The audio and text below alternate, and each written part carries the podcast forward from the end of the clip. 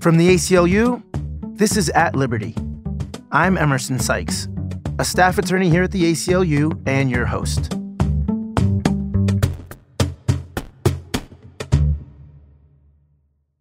As Black History Month comes to an end, we've invited Professor Carol Anderson to discuss ongoing voter suppression efforts in the United States. We'll also discuss an untold story in Black history about how the civil rights movement in the U.S. supported anti colonial and human rights activists around the globe. Dr. Anderson is a professor of African American Studies at Emory University and chairs the African American Studies Department. She's also a rare historian who can speak clearly and compellingly to the current moment. Professor Anderson, it's a pleasure to have you with us. Welcome to the podcast. Oh, thank you so much for having me. I wanted to start with some of your early scholarship, which relates to the role of the NAACP and other organizations in anti colonial movements. Can you tell us a little bit about that underreported story? Oh, absolutely. And you know, you just made me smile by going back to the older stuff. So thank you for that. The NAACP has a reputation as being this kind of stodgy state organization that only dealt with legal issues, as if legal issues weren't important issues. But as I was going through their papers, I found this incredible vision and activism that they had on the global stage.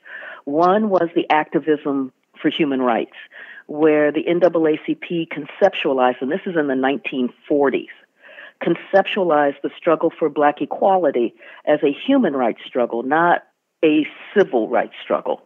And that meant that it encompassed not only what we understand as the Constitutional Bill of Rights, the right to free speech, the right not to be illegally searched and seized, the right to a fair trial, but also the right to education, the right to housing, the right to a living wage, the right to health care. And they took that battle all the way to the UN and helped craft language in the UN Charter guaranteeing human rights and against discrimination based on race and sex and religion, etc. On the colonial front, the NAACP wasn't always necessarily the group out there in the streets, but they worked to reshape the norms of colonialism.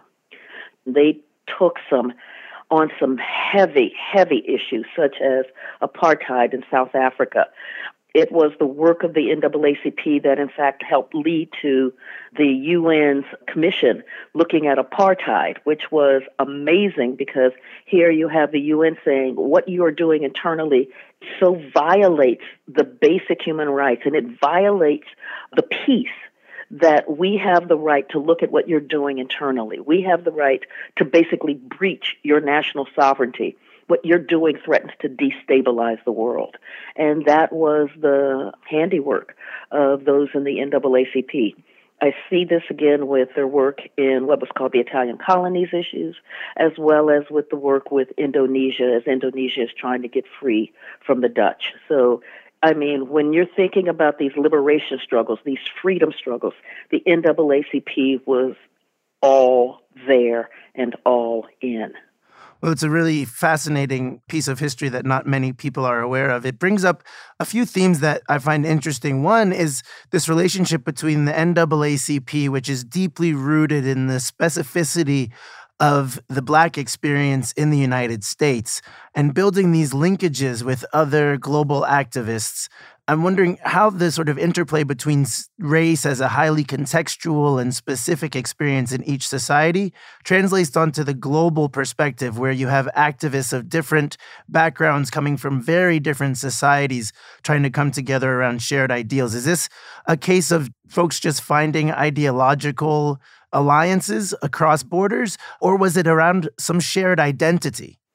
It was around a shared sense of oppression Walter White, at the time, who was the head of the NAACP, said basically that it would be as foolish to think about that what we're dealing with here is only an American issue. Jim Crow is only an American issue. White supremacy is only an American issue.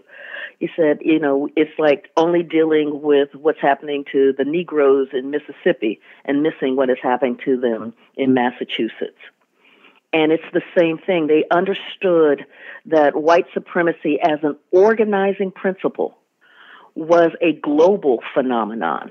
And so that phenomenon was the one that propped up Jim Crow, was also the one that propped up colonialism. And so if you took it down in the United States but left it standing everywhere else, you hadn't done the work because the work for freedom was a global struggle. What the NAACP also recognized in 1945, it held a colonial conference before the war's end. Uh, World War II ended. And that was to have uh, representatives from Africa and Asia meeting to map out their vision of what a post war world looked like. Because the European powers in the U.S. were mapping out their vision of what that would look like, but they had excluded most of the people on earth. And so, as they're thinking about what this looks like, they were building it on a human rights frame indigenous control of natural resources, that there would be labor standards and labor rights, that there would be universal education. This is the plan that they're mapping out about what freedom would look like. And the NAACP also understood that it could not take the lead, for instance, in what was happening in Somalia or what was happening in Indonesia, but that it had a role to play and that it was willing to play that role here in the U.S. in its work with the State Department, its work with the UN, its work with the White House, in order to begin to shatter those norms that colonialism was acceptable. Well, I'm interested to get the update on this story. Where do you see any continuation of this legacy of collaboration between civil rights activists in the U.S and activists more globally. Is that still an ongoing dialogue? Oh, I see it. Uh, it's like when you uh, think about the Black Lives Matter movement. Black Lives Matter has been working through, for instance, the indigenous people's rights, has been working through what is happening on the West Bank. They have been thinking through and advocating for those who are fighting for their freedom. Well, thank you very much for sharing that fascinating story about the NAACP uh, and the civil rights movement. If we can just shift to what's going on now in terms of voter suppression and specifically the things you cover in your recent book, One Person, No Vote, what do you think are the biggest problems now in terms of voter suppression? Uh, yes, I think the major change was the U.S. Supreme Court's Shelby County v. Holder decision, which gutted uh, Section 4 of the Voting Rights Act. Section 4 of the Voting Rights Act set the standard about what states had to do in order to be put under the Department of Justice's pre-clearance uh, provision. And pre-clearance meant that before this jurisdiction could implement a voting law, it had to be okayed by the U.S. Department of Justice or by the federal court in D.C. And in order to get there, there were these standards that the state had to meet. So, and basically, it was that you discriminated actively against your minority populations to stop them from voting, that you were violating the 15th Amendment. The U.S. Supreme Court, in a 5 4 decision written by Chief Justice John Roberts, gutted Section 4 and so that basically ended pre-clearance and it threw the United States back to the era where everything had to be litigated so that these states were able then to just go hog wild implementing voter suppression laws that then the ACLU and the NAACP and the Legal Defense Fund and the League of Women Voters were all having to go to court and take these states back to court over and over and over. And so what do I mean? Like voter ID laws. Voter ID laws on the surface sound reasonable that you want to make sure that the person who is voting is actually that person. But it has been couched in terms of stopping voter fraud.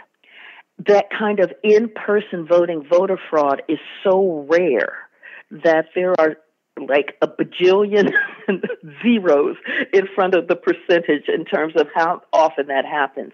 Uh, Justin Levitt, a law professor out of California, he looked from 2000 to 2014 and found 31 cases of voter fraud out of 1 billion votes. That's the so called rampant, massive voter fraud, about two cases per year, that is used as the justification for voter ID. States like North Carolina went through and got data in terms of who had what kind of ID. And they got that data by race. And then they made the kinds of IDs that African Americans held the least in order to vote. Or you look like at a state like Alabama.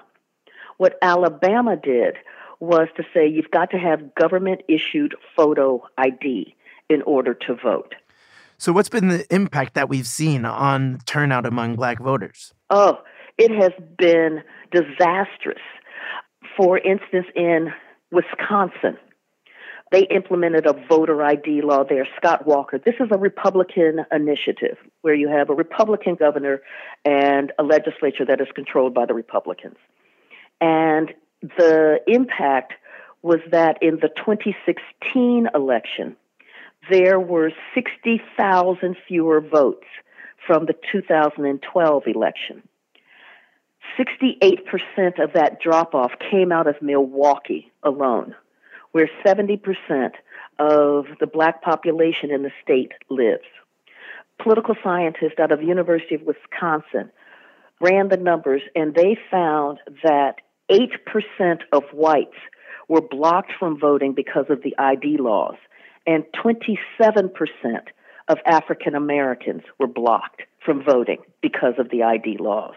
When you think that Trump won, and I put that in quotation marks, Wisconsin by a little over 20,000 votes, we see the impact that these voter ID laws have. What Scott Walker did is he began saying you've got to have an ID to vote, government issued photo ID. Then he began to mess with the placement and the hours, the location of the Department of Motor Vehicles in the city of Milwaukee. So you create the obstacle to the ballot box. You must have an ID. And then you create an obstacle to the obstacle by making it very difficult for people to be able to get that ID by shutting down these kind of state controlled facilities and making them less accessible to the population. Well, these voter ID laws, as you say, seem reasonable on their face, but the disparate impact is quite dramatic. I had not heard the story of the, the sort of spreadsheet being sorted by race and picking the one from the top, but it's quite a dramatic picture of how these voter ID laws are used to target certain types of voters. And voter roll purges, I think, have also sort of been designed, even though they seem like a straightforward way of keeping the voter rolls up to date the disparate impact has been dramatic there as well. Oh, absolutely. And, you know, I'm in Georgia, where Brian Kemp was the Secretary of State, um, starting in 2010 until 2019 when he assumed the governorship. In the first few years of his watch, 1.4 million people were purged off of the voter rolls. So these are registered voters who are purged. Now, the line becomes again, it sounds reasonable. We have to maintain the voter rolls. When people move or when they die, they shouldn't be on the voter roll. And when they moved out of the district, out of the precinct, out of the state. That sounds reasonable, but that's not how their algorithm works for whom to purge they decide, they being these really aggressive secretaries of state like Jon Husted out of Ohio, Brian Kemp out of Georgia, is to go after those who don't vote regularly in every election. And what that does is it's just like the Mississippi Plan of 1890, which was the rise of Jim Crow and the rise of this massive disfranchisement with like literacy tests and poll taxes is that you don't say we don't want black people to vote because that would just be too blatant and violate the 15th Amendment. So you use the characteristics of a people, the societally imposed characteristics. We know that minorities don't vote in every election. We know that the poor do not vote in every election. And so to remove from the rolls those who don't vote regularly, what you're basically saying is that we're removing young people and we're removing minorities from the voting rolls. And that's what they've done. In the last two years, between 2016 and 2018, Brian Kemp removed 10.6% of registered voters from the rolls in Georgia. And disproportionately, they were minorities. And of course, the conclusion of that story is that Brian Kemp himself, who had been the Secretary of State, then won his election as governor. Yes. So I liken it to you're the director of the lottery, and you certify that all of the equipment and all of the balls really are functioning the way they're supposed to. And then you just, oh, happen to pull the winning lottery ticket. That's what happened here. We had so much chicanery happening in this election here in Georgia. So, for one thing, there's a thing called exact match. Previously, the courts had ruled that the exact match program was racially discriminatory. The way that exact match works is that when you fill out your registration card, then the Secretary of State's office compares it to the information that's in the state's database, the driver's license database, or the Social Security office database. If the information does not match exactly, your registration is put into pending status. By not matching exactly, things like an accent. So if your name is Renee and you write it with an accent over that second E, but on your driver's license there's no accent there, then boom, it's put into pending status. If your name is Carlos Marquez Garcia and you write it with a hyphen between Marquez and Garcia, but there's no hyphen in the driver's license, boom. What happened then with exact match is that it privileges anglicized names. So when the court said this is racially discriminatory, then the Georgia legislature, which is heavily gerrymandered, passed a law for exact match that basically replicates the racial discrimination in the policy that the court said was absolutely racially discriminatory.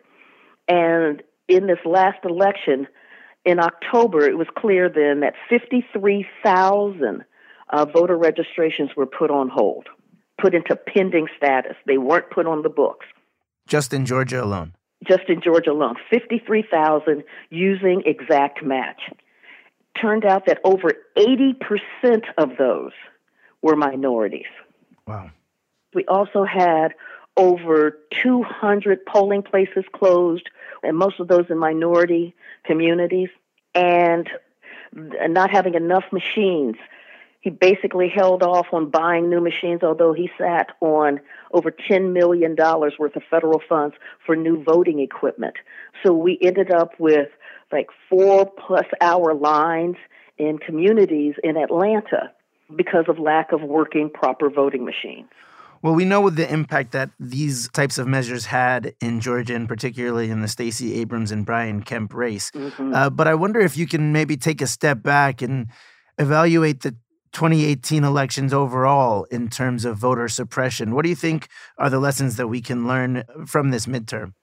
What we saw was this massive, incredible ground game from civil society, from the ACLU, from the LDF, from the League of Women Voters, from Vote Riders, from Black PAC, from Let America Vote doing the heavy lifting of democracy by going out and registering people to vote, by explaining voting laws, by taking these jurisdictions to court when they were implementing or trying to implement racially discriminatory voting laws, and by setting up pools that can drive people to and from the polls to make up for the loss of polling stations in their communities.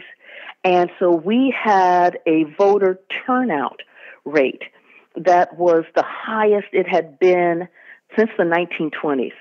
And we can never ignore the desire of the people to have a say in the policies that govern their lives. It flipped the House. Well, it seems like there's a clear sort of tension where we have some dramatic expansion in voting access in some states, including in Florida, while also these rampant voter suppression efforts in other states. How do you reconcile these two dynamics? Where do you see this going in the future? You know, one of the things that I talked about at the end of One Person, No Vote, and actually I'm writing the midterm epilogue as we speak, is that you're seeing a nation that is basically being ripped asunder from these two very different visions of democracy. On the one hand, you have states that are working overtime to figure out how do we expand access to the ballot box for our citizens. And so you've got automatic voter registration that uh, started in Oregon and has begun to really gain traction in many states across the nation. You've got same day registration. You saw uh, numerous states like Michigan that has been heavily gerrymandered and where you've got a political leadership that is not aligned with the people and the people's desires. And so the people then put initiatives on the ballot in November dealing with opening up access to the ballot box. The testament to that is that you then had these lame duck sessions of Republicans who were going to lose their supermajorities in the legislatures using that lame duck session to then annul or weaken the ballot initiatives voted on by the people. Wow. So I think it was in Michigan, for instance, they voted for same day registration. And the legislature then said, mm and pushed it back to something like two weeks before or a month before, something like that. So, same day registration, which is to help ease access to the ballot box, then becomes one where you've got to have it done weeks in advance in order to be able to vote. Which defeats the whole purpose. You're getting the legislature short circuiting the will of the people. Well, we've got this really dramatic situation where one party is very firmly in favor of expanding access to the vote, while the other party is trying to limit it at every turn. But one issue that has not been historically partisan is one of gerrymandering. And so mm-hmm. I wonder if you can just talk a, a bit about the racial dynamics of gerrymandering, but also how it, at its core, is also political and it's a much harder problem to solve. The Constitution says that after the census, that then the legislative body is to redraw the districts to take into account population shifts. And those population shifts can mean that if you've got more people coming into your state, you get additional representatives in the U.S. Congress. If you've lost populations, you get fewer. Well, what these legislative bodies have done, and I'm going to take Wisconsin on this one, because Wisconsin is quintessential in this. What Wisconsin did after the 2010 census is that a handful of Republicans went into a hotel room and basically, for all intents and purposes, locked themselves in there for four months with high powered mapping software. Their goal was to, as they said, ensure that no matter how many votes Republicans received, they would always control the state legislature. So think about that as a democratic principle. Even if we receive fewer, we will always have more. And that was the goal. They also wanted to eliminate as many competitive districts as possible. Because when the districts are competitive, it heightens voter turnout because people believe that their vote counts. But if you get rid of competitive districts, it just feels like the system is rigged and your vote doesn't count and you stay home. We know this from the research. The first election out, Democrats received 52% of the vote, but gained only 38% of the seats in the legislature. And what that is designed to do is to weaken the influence and the representation of these large urban areas, the cities. And that means because many African Americans and Latinos live in the cities, not all of them, of course, but it is to weaken their political voice and their political and policy needs and concerns while heightening those who live in the rural areas who tend to be overwhelmingly white and Republican. And courts have stepped in to strike down gerrymandering plans where it's clear that there was some element of racial bias or animus either explicitly or implicitly as part of the plan. But what the court has not yet been willing to say is that there can be limits on explicitly partisan gerrymandering. That is based on giving your party, as you said in Wisconsin, permanent political power. There's a few different ways that people have tried to think about solving this issue, and some of them involve sort of complex algorithms that show which plans place the most value on each individual vote. Do you think that there's a sort of mathematic or algorithmic answer that can save our democracy in this regard?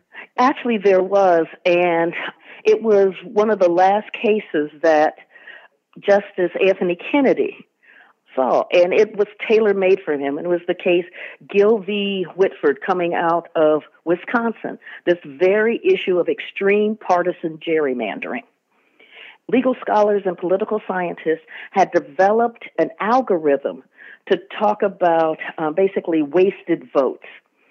This algorithm allowed them to be able to make the distinction between places like Wisconsin and North Carolina that are heavily, heavily gerrymandered, and places where it isn't. And the Supreme Court sidestepped that basically say on a technicality and did not rule, but the algorithm is out there. But what gerrymandering does, and this is where we also have to be clear, is that, you know, when you think about what the polls say, for instance, banning bump stocks and semi automatic weapons, about access to affordable health care, about uh, the tax bill, the polls went in one direction, and the U.S. Congress at the time went in another. Well, the sort of impact on representative democracy that is presented by this extreme partisan gerrymandering sort of hangs in the balance as we wait for the Supreme Court to weigh in. What are the other issues that you see as pending or most active between now and the 2020 election? What should we be on the lookout for? Either more of the same or is innovation pushing in any particular way when it comes to vote suppression? One of the things that we're watching here in Georgia is the decision about what kind of voting machines to use. The current ones run on Windows 2000 and are easily hackable. And there were a couple of lawsuits from 2016 and 2017 saying that, in fact, the machines were hacked. And then the servers were mysteriously wiped. So making it very difficult to do that kind of forensic analysis. And our machines here in Georgia don't have a paper trail. So all you've got are the electronics. And the decision right now that the state is making does not appear to be the one that is most viable and most cost effective, which deals with hand marked paper ballots. Instead, it appears that they're trying to go to another type of machine that will render a lot of the same problems. And if you begin to think about how the Trump administration is disbanding the Department of Homeland Security's divisions or the coalitions that are dealing with hacking, foreign interference and hacking of voting machines of our elections, it mm, it smells. It's not passing the smell test. That's something to be concerned about. Also, to be concerned about was the U.S. Supreme Court decision that said that it was okay to purge voters who did not vote regularly. So that is giving a green light to these really aggressive Republican secretaries of state who are dealing with, with what I call a demographic apocalypse, in that the Republican Party, their response has not been to reform and to figure out how to broaden their policies, but in fact to shut down the members of the electorate that they believe will not vote for them. One of the things, for instance, that we just saw happening in Texas oh, was that the Secretary of State issued this big press release about how 95,000 non citizens were on the voter rolls and 58,000 of them have voted in a previous election. But it's a lie. They knew they used a flawed database. They didn't take into account that from the time that they got the information from the Department of Public Services about who got a driver's license and who was not yet a citizen, and the time that people got their citizenship, lots can happen in six years. We've got to be mindful of the incredible lies that are coming out there about massive rampant voter fraud and the kinds of policies that they want to bring in the wake of those lies um, by generating a fear of the other stealing our elections.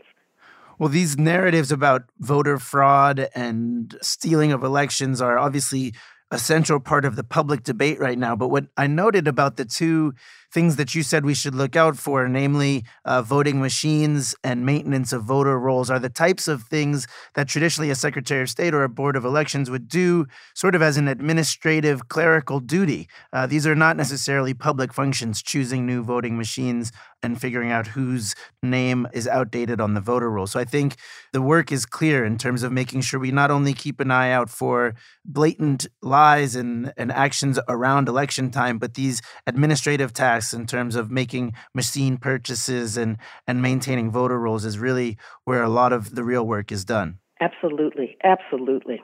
Well, I wanted to close with a question, uh, maybe stepping back a bit since it is the close of Black History Month. How do you think history will remember this sort of post Obama period uh, in America? And maybe to complicate it a bit, do you think that will be different if there's another African American president next?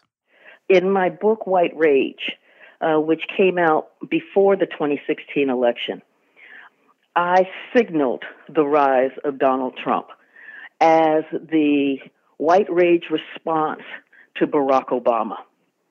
What Trump brought to the table was not real policy innovation. What he brought was pure, uncut white supremacy.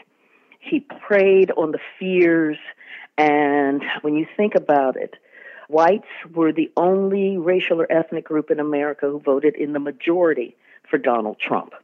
If an African American is elected after him, that will not alter this narrative of white rage.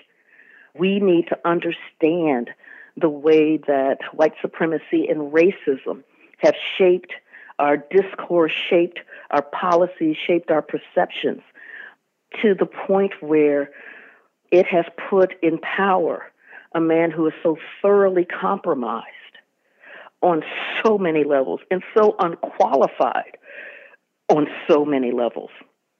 But he offered what no one else could. And remember, he started, he launched his political career with birtherism. So history will remember that. But what also history will take into account, I hope, is the recognition that he did not win the majority of votes and that his popularity has never risen really above his base and that there has been strong, consistent, and persistent resistance to his vision of America that is very Jim Crow, very whites only, and not just whites only, but almost plantation like, white elites only, and that where the trickle down happens supposedly are for poor whites, but they can't feel it because their water is being polluted, their air is being polluted as the regulations from EPA are being stripped away. We're in a turbulent time right now we're in a moment where we are fighting basically not only internally, but that kind of global move, that global anti democracy move that is out there.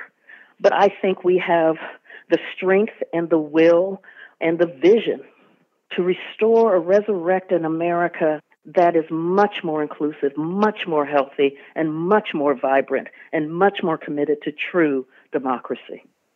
Professor Anderson, I really appreciate you taking the time to speak with us today. Oh, thank you so much. Thanks very much for listening. Be sure to subscribe to the podcast, rate us, and tweet at ACLU with feedback. We appreciate your input and we'll be sure to read every message. Till next week, peace.